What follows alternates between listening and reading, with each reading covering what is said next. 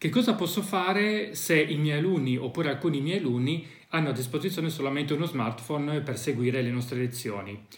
Questa è una domanda che mi è stata posta da un professore molto preoccupato, ma che sento che alleggia nell'aria. E non ha torto, perché comunque eh, ricordiamoci che noi abbiamo a che fare con famiglie delle più varie e purtroppo alcune di queste famiglie non hanno un computer, non hanno neanche un tablet, figuriamoci se hanno una stampante per stampare. Per cui ecco che si ritrovano a dover seguire le lezioni, almeno i figli appunto, attraverso lo smartphone, che può essere del proprio genitore oppure anche il proprio smartphone. Allora ecco che appunto un insegnante, un docente mi ha posto questa domanda e mi chiedeva se esistevano, se esistevano delle piattaforme, soprattutto magari per i ragazzini un po' più piccoli, ad esempio della scuola primaria, delle scuole elementari, che fossero abbastanza usabili attraverso uno schermo così piccolo quale quello dello smartphone, perché sicuramente noi ehm, se conosciamo questa situazione, eh, certo, eh, pubblicare il solito PDF, eh, capite che diventa difficile leggere un PDF in uno schermo da 5 pollici oppure addirittura meno, figuriamoci poi studiarlo o farci i compiti, diventa veramente un gran casino. Purtroppo eh, la risposta è, spiacevole, nel senso che per ciò che è la mia esperienza, in realtà non esiste una piattaforma all-in-one che sia così estremamente accessibile da smartphone.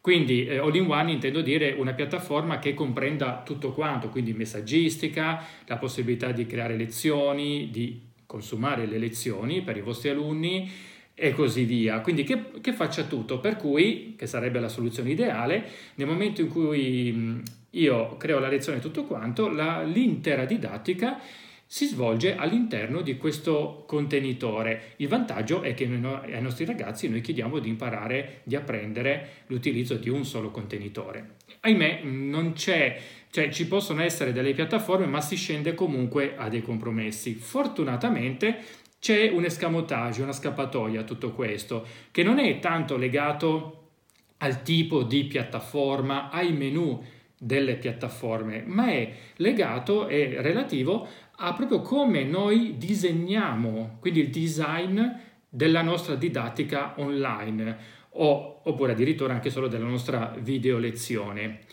Che cosa intendo dire? Intendo dire che se è vero che non esiste una, un'unica piattaforma all-in-one, come ho già detto, è anche vero che esistono tante applicazioni che svolgono più che egregiamente il loro dovere per un singolo aspetto della didattica. Ad esempio mi viene in mente Kahoot per i quiz, mi vengono in mente altri per le mappe mentali e così via.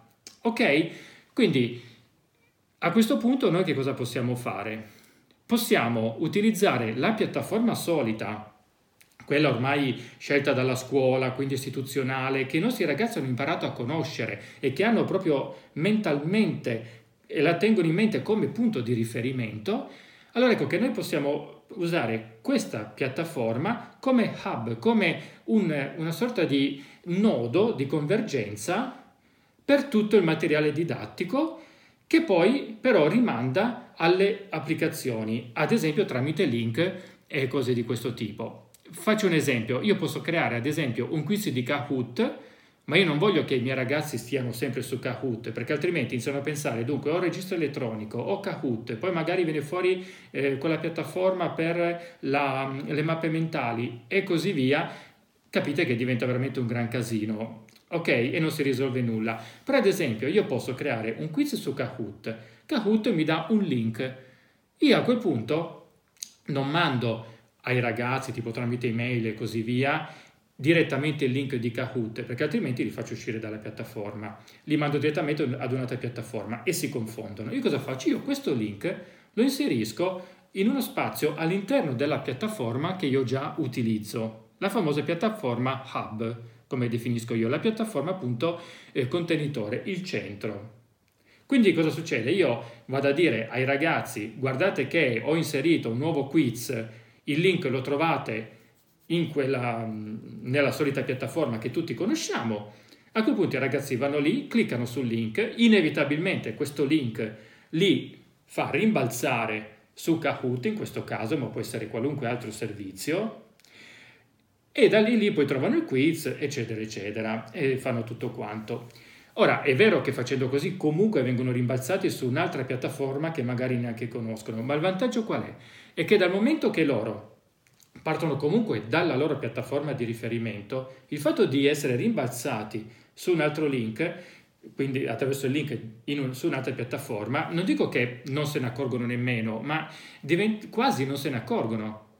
Perché per loro, proprio mentalmente parlando, quindi a livello proprio in termini proprio di esperienza utente, user experience, per loro comunque anche quella piattaforma, o meglio quel quiz lì, fa comunque in qualche modo parte della piattaforma che loro utilizzano solitamente. Quindi potete benissimo immaginare la solita piattaforma che voi usate come il centro e a quel punto se quella volta, qualche volta, quando vi serve, appunto avete bisogno di un'applicazione, di una piattaforma, di un altro servizio specifico perché è più ottimizzato per il cellulare, eccetera, eccetera, allora ecco che voi in, nella piattaforma Hub voi ci mettete il link di riferimento. Bene, è un piccolo escamotage che sembra contorto, ma vi assicuro che una volta preso il giro diventa in realtà eh, molto semplice anche per i docenti, perché ripeto, si tratta semplicemente di prendere un link, di prendere un riferimento e boom, piazzarlo direttamente nella solita piattaforma. Fine. Bene, se questo contenuto è stato utile ti invito comunque a commentare eh? e quindi anche darmi suggerimenti. Se ad esempio conoscete altre piattaforme di questo tipo me le potete segnalare, io le darò un'occhiata volentieri, poi magari ne parlerò nei prossimi video. Vi invito anche ad iscrivervi al canale in descrizione trovate il mio indirizzo email per scrivermi direttamente ivanferrero1975 chiocciolaoutlook.com e sempre in descrizione il link al mio canale Telegram dove io pubblico tutti i miei aggiornamenti, tutto ciò che io diffondo all'interno proprio del web, tanto altro materiale, non solo video ma anche articoli, riflessioni e tante altre cose. Per il momento è tutto, un saluto da Ivan Ferrero, noi ci rivediamo alla prossima, ciao!